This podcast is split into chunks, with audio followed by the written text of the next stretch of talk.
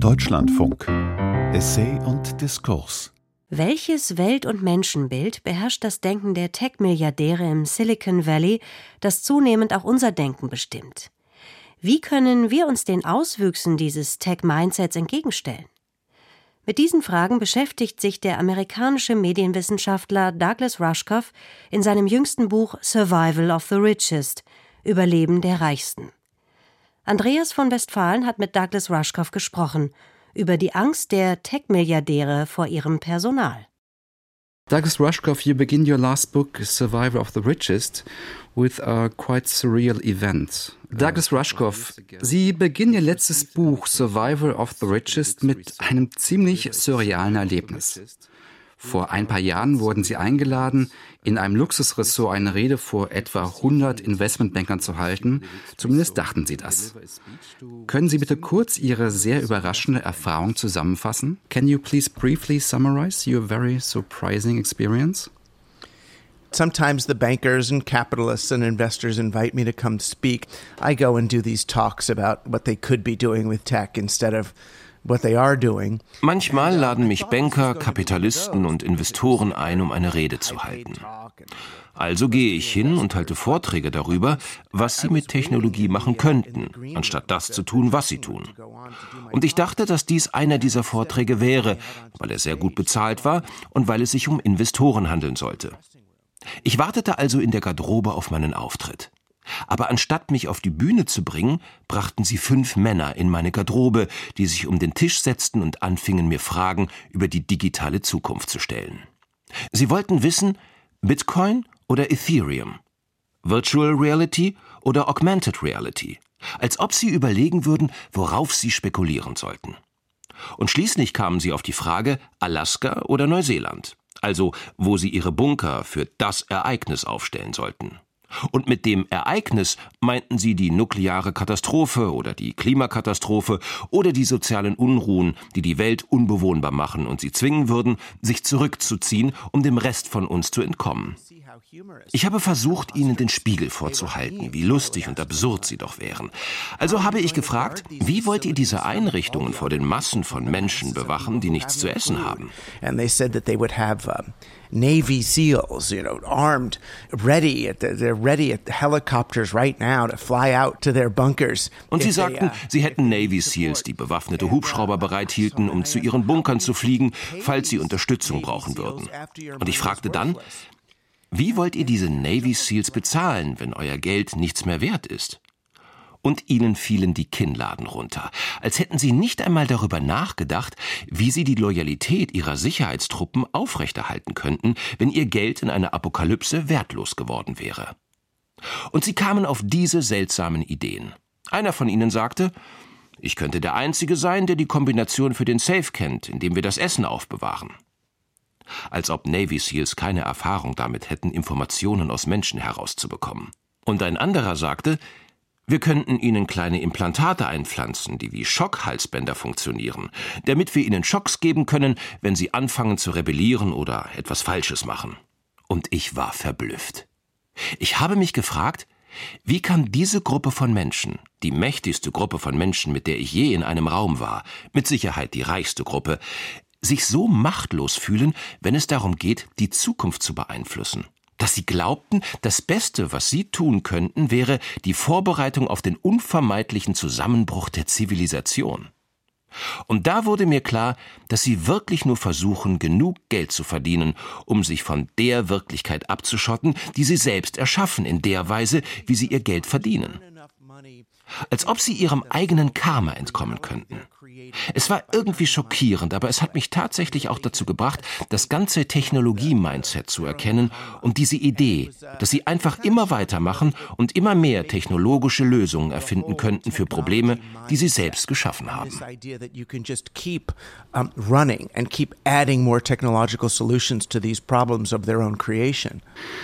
Why is the event the consequence of the way the super rich earn their money?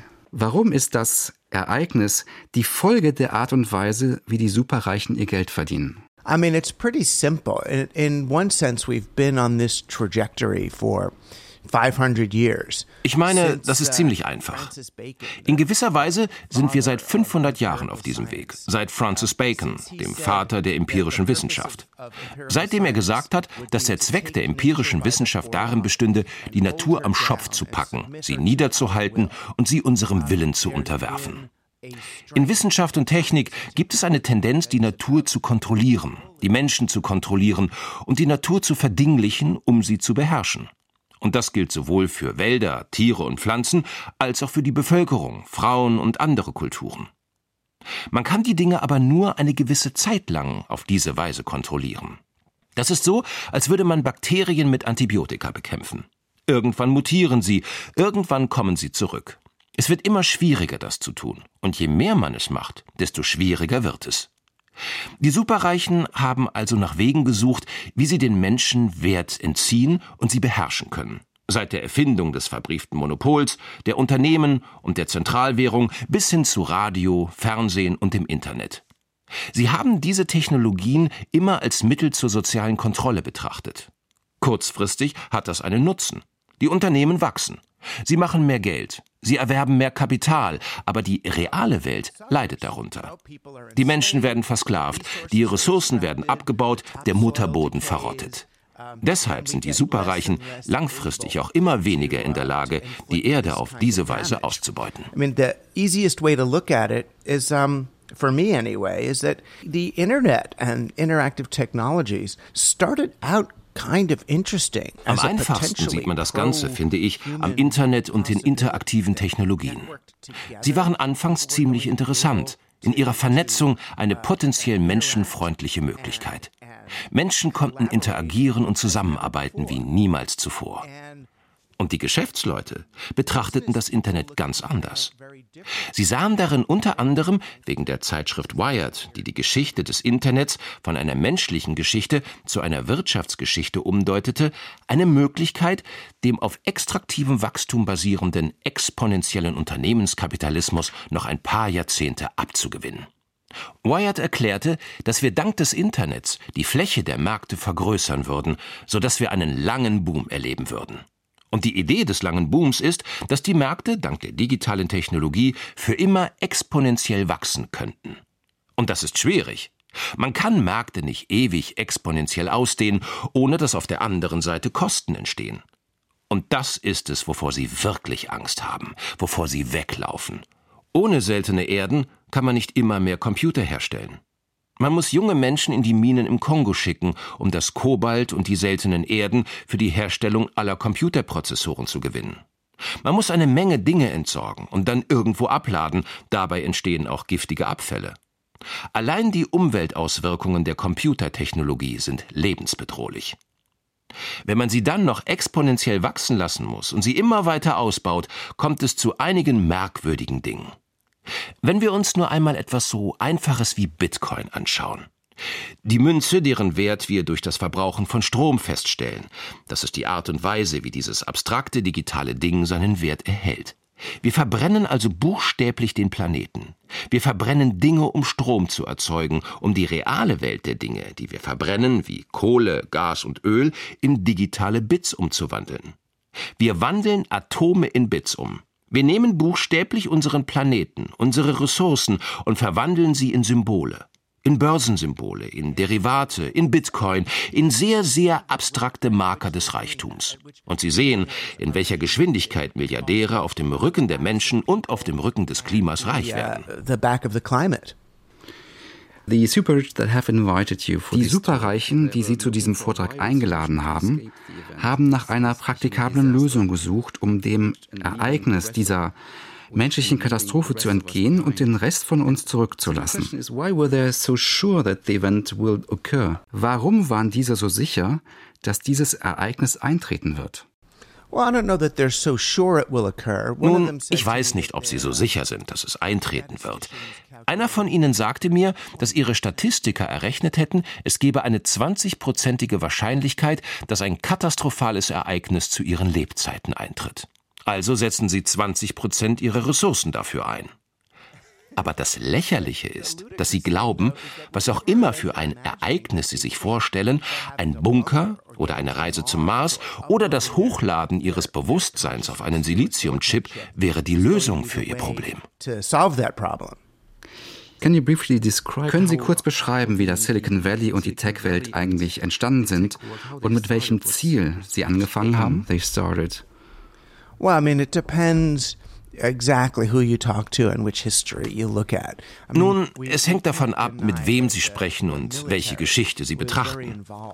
Wir können nicht leugnen, dass das Militär sehr stark an der Entwicklung von Computern und Netzwerktechnologie beteiligt war. Es gäbe keinen Computer ohne Alan Turing, die Kryptoleute und den Zweiten Weltkrieg, als es darum ging, Nachrichten zu entschlüsseln.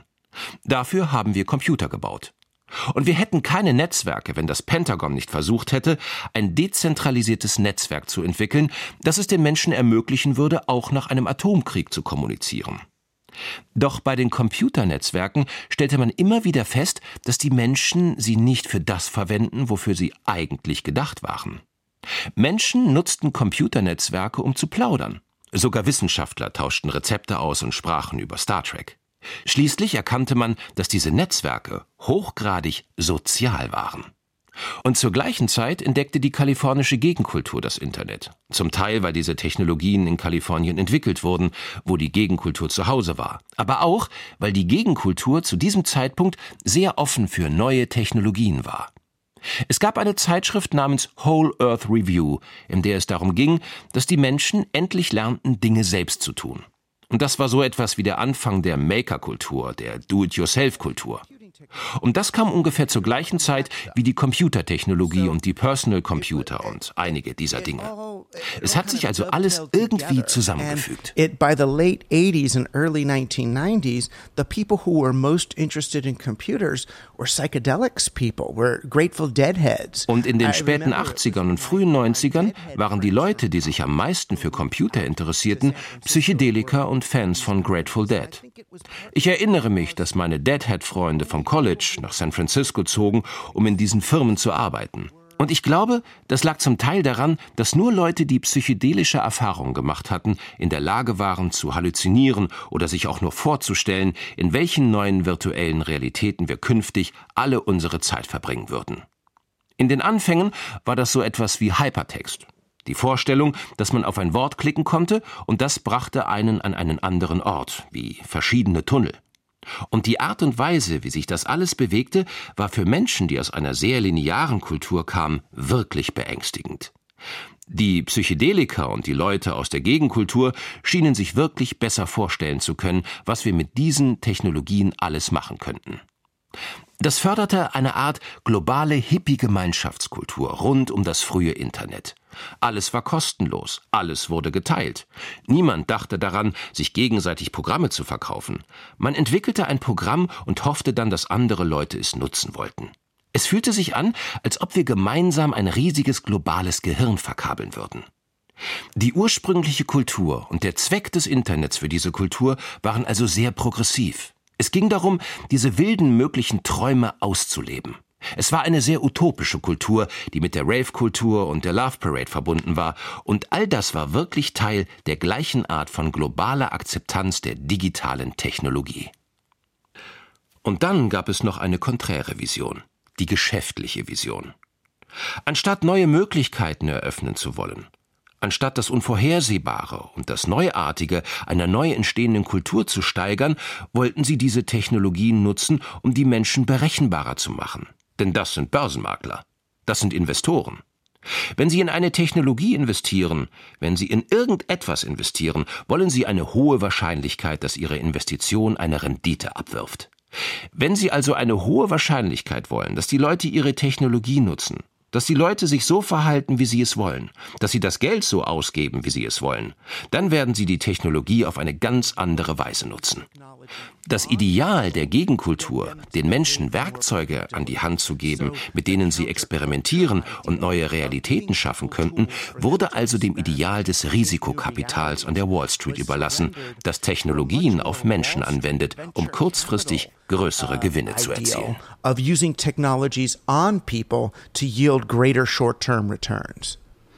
In your book, when you try to make sense of your experience, you often mention the word mindset. In Ihrem Buch erwähnen Sie oft das Wort Mindset, wenn Sie versuchen, Ihre Erfahrungen mit den Tech-Milliardären zu erklären.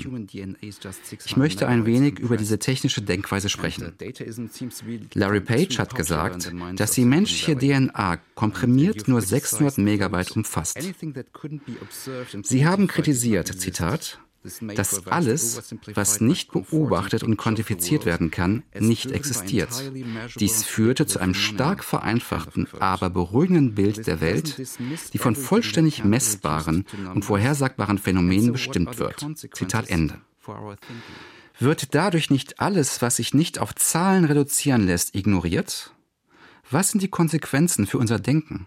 The consequences for their thinking, for the, the tech bros who are stuck in the mindset, is they take on a, a completely techno solutionist understanding of the world. Die Konsequenzen für das Denken der Tech-Profis, die in dem Mindset feststecken, sind, dass sie ein völlig technosolutionistisches Verständnis der Welt haben, indem sie den Menschen als das Problem und die Technologie als die Lösung sehen. So sehen sie alle menschlichen Beziehungen, anstatt sie als weich und seltsam und als Teil der Kunst des Menschseins zu betrachten, vielmehr als etwas, vor dem man Angst haben muss.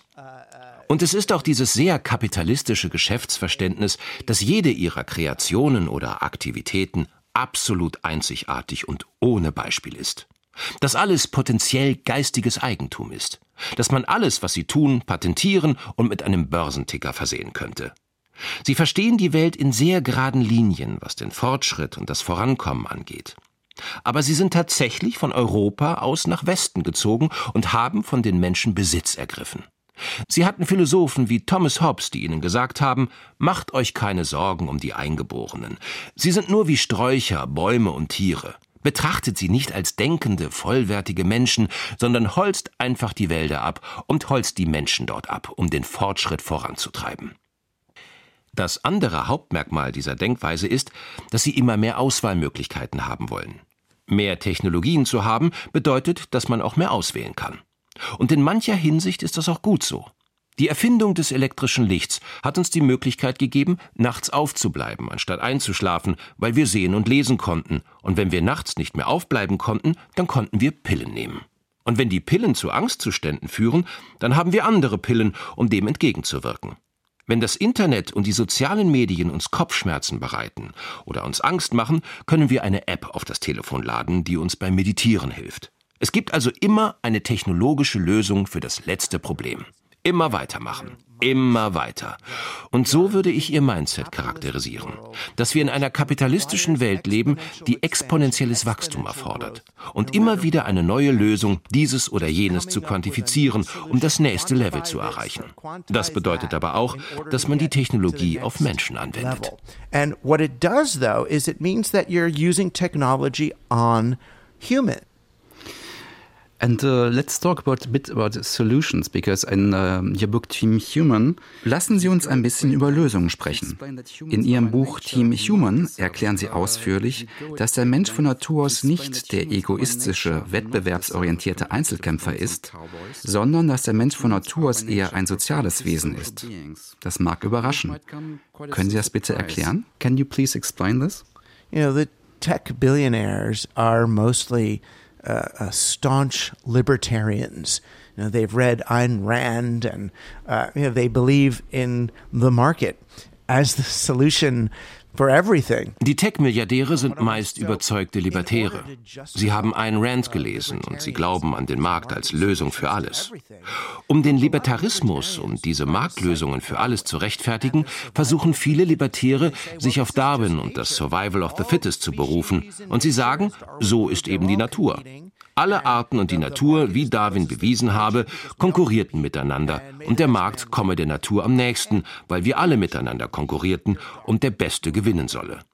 Aber wenn Sie Ihren Darwin wirklich lesen, werden Sie feststellen, dass er nicht sagt, dass alles mit allem konkurriert.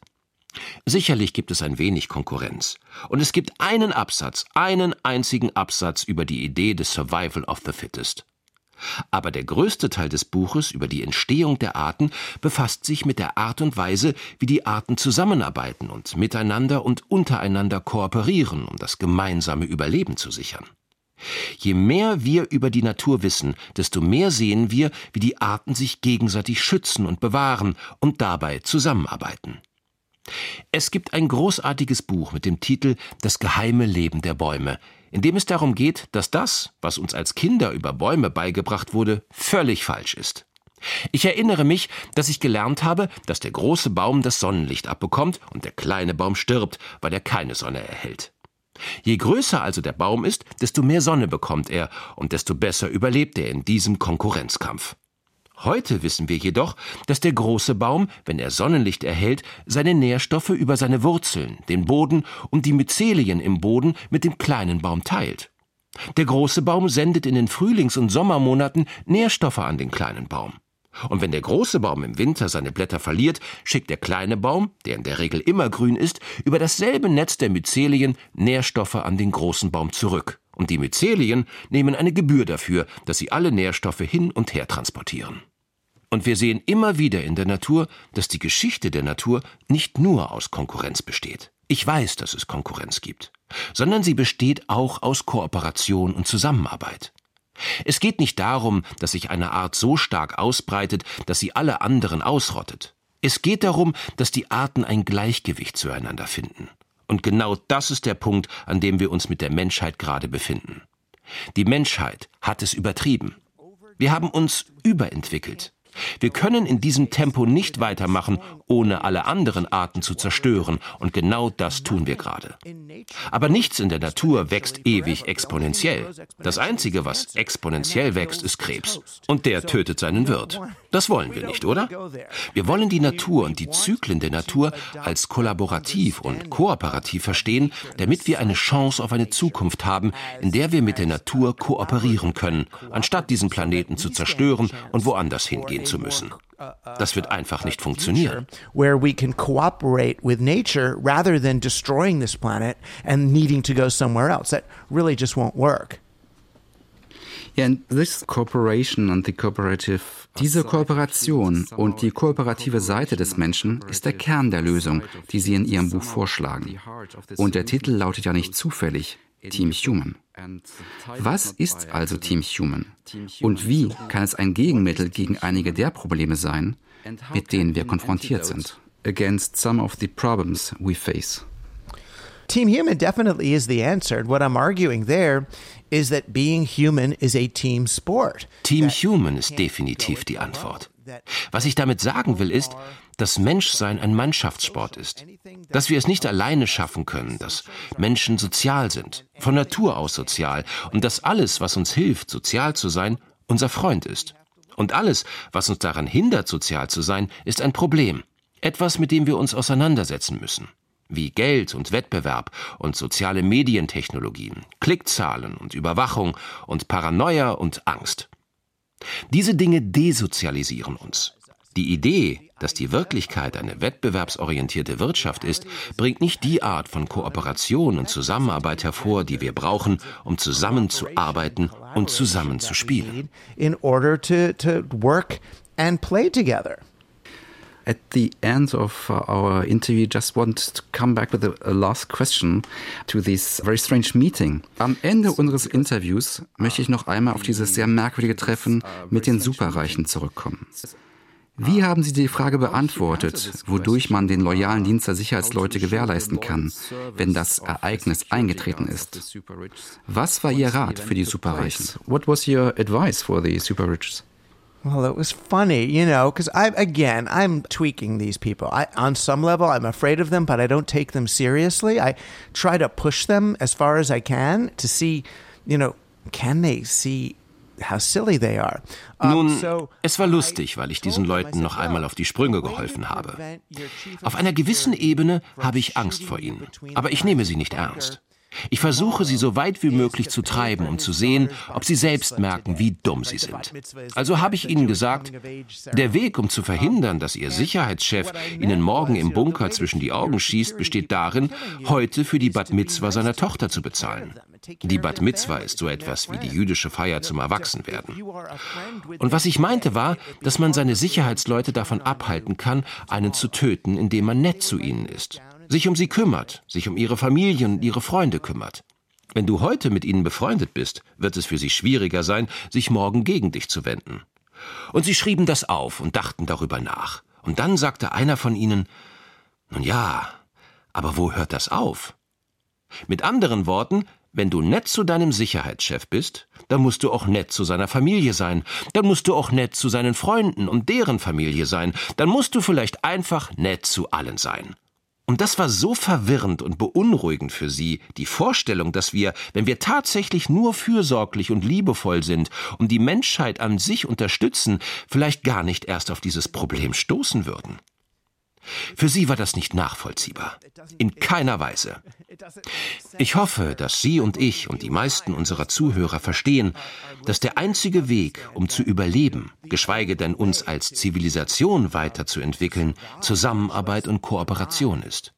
Wir können nicht einfach nur miteinander konkurrieren. Das müssen wir lernen.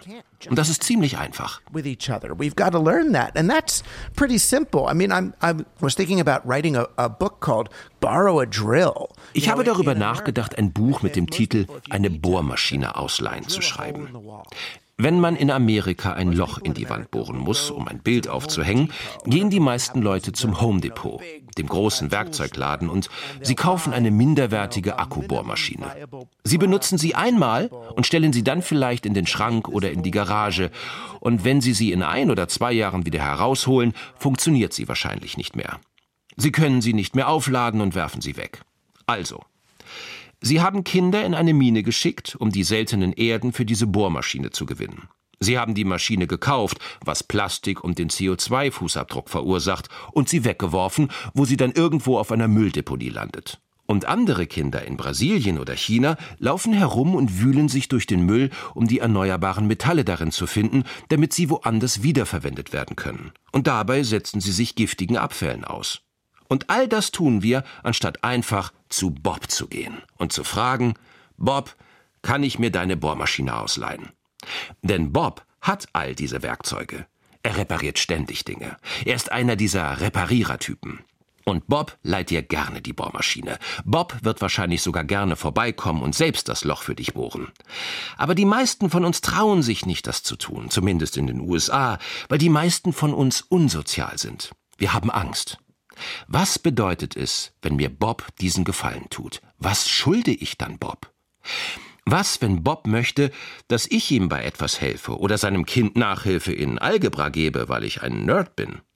Bob kennt sich mit Werkzeugen aus und ich mich mit Mathe.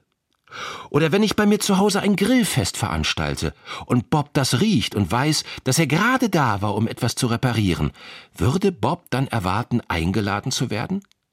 Und nehmen wir an, ich lade Bob zu meinem Grillfest ein und die anderen Nachbarn in meinem Viertel sehen, dass ich Bob eingeladen habe und fragen sich, warum sind Sie nicht eingeladen? Muss ich Sie jetzt auch einladen?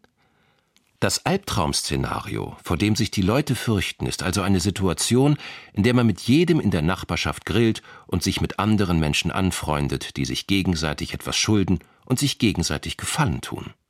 Und das ist die Grundlage der Gemeinschaft, die wir durch den Markt zu ersetzen versuchen. Wir haben solche Angst davor, uns gegenseitig etwas zu schulden. Aber das ist die Tradition der Menschen in der Gemeinschaft. All diese Dinge, vor denen wir uns so sehr fürchten, sind in Wirklichkeit die Struktur der Gemeinschaft. Sie machen Spaß, sind sozial und prosozial.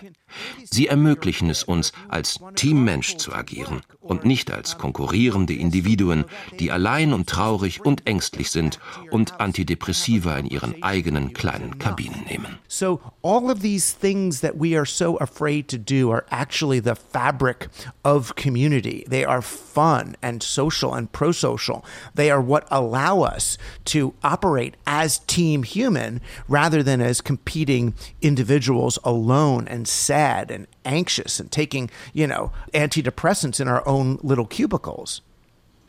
Douglas Rushkoff, many thanks for this very interesting interview. Die Angst der Tech-Milliardäre vor ihrem Personal. Der amerikanische Medienwissenschaftler Douglas Rushkoff im Gespräch mit Andreas von Westphalen. Er sprach Jochen Langner.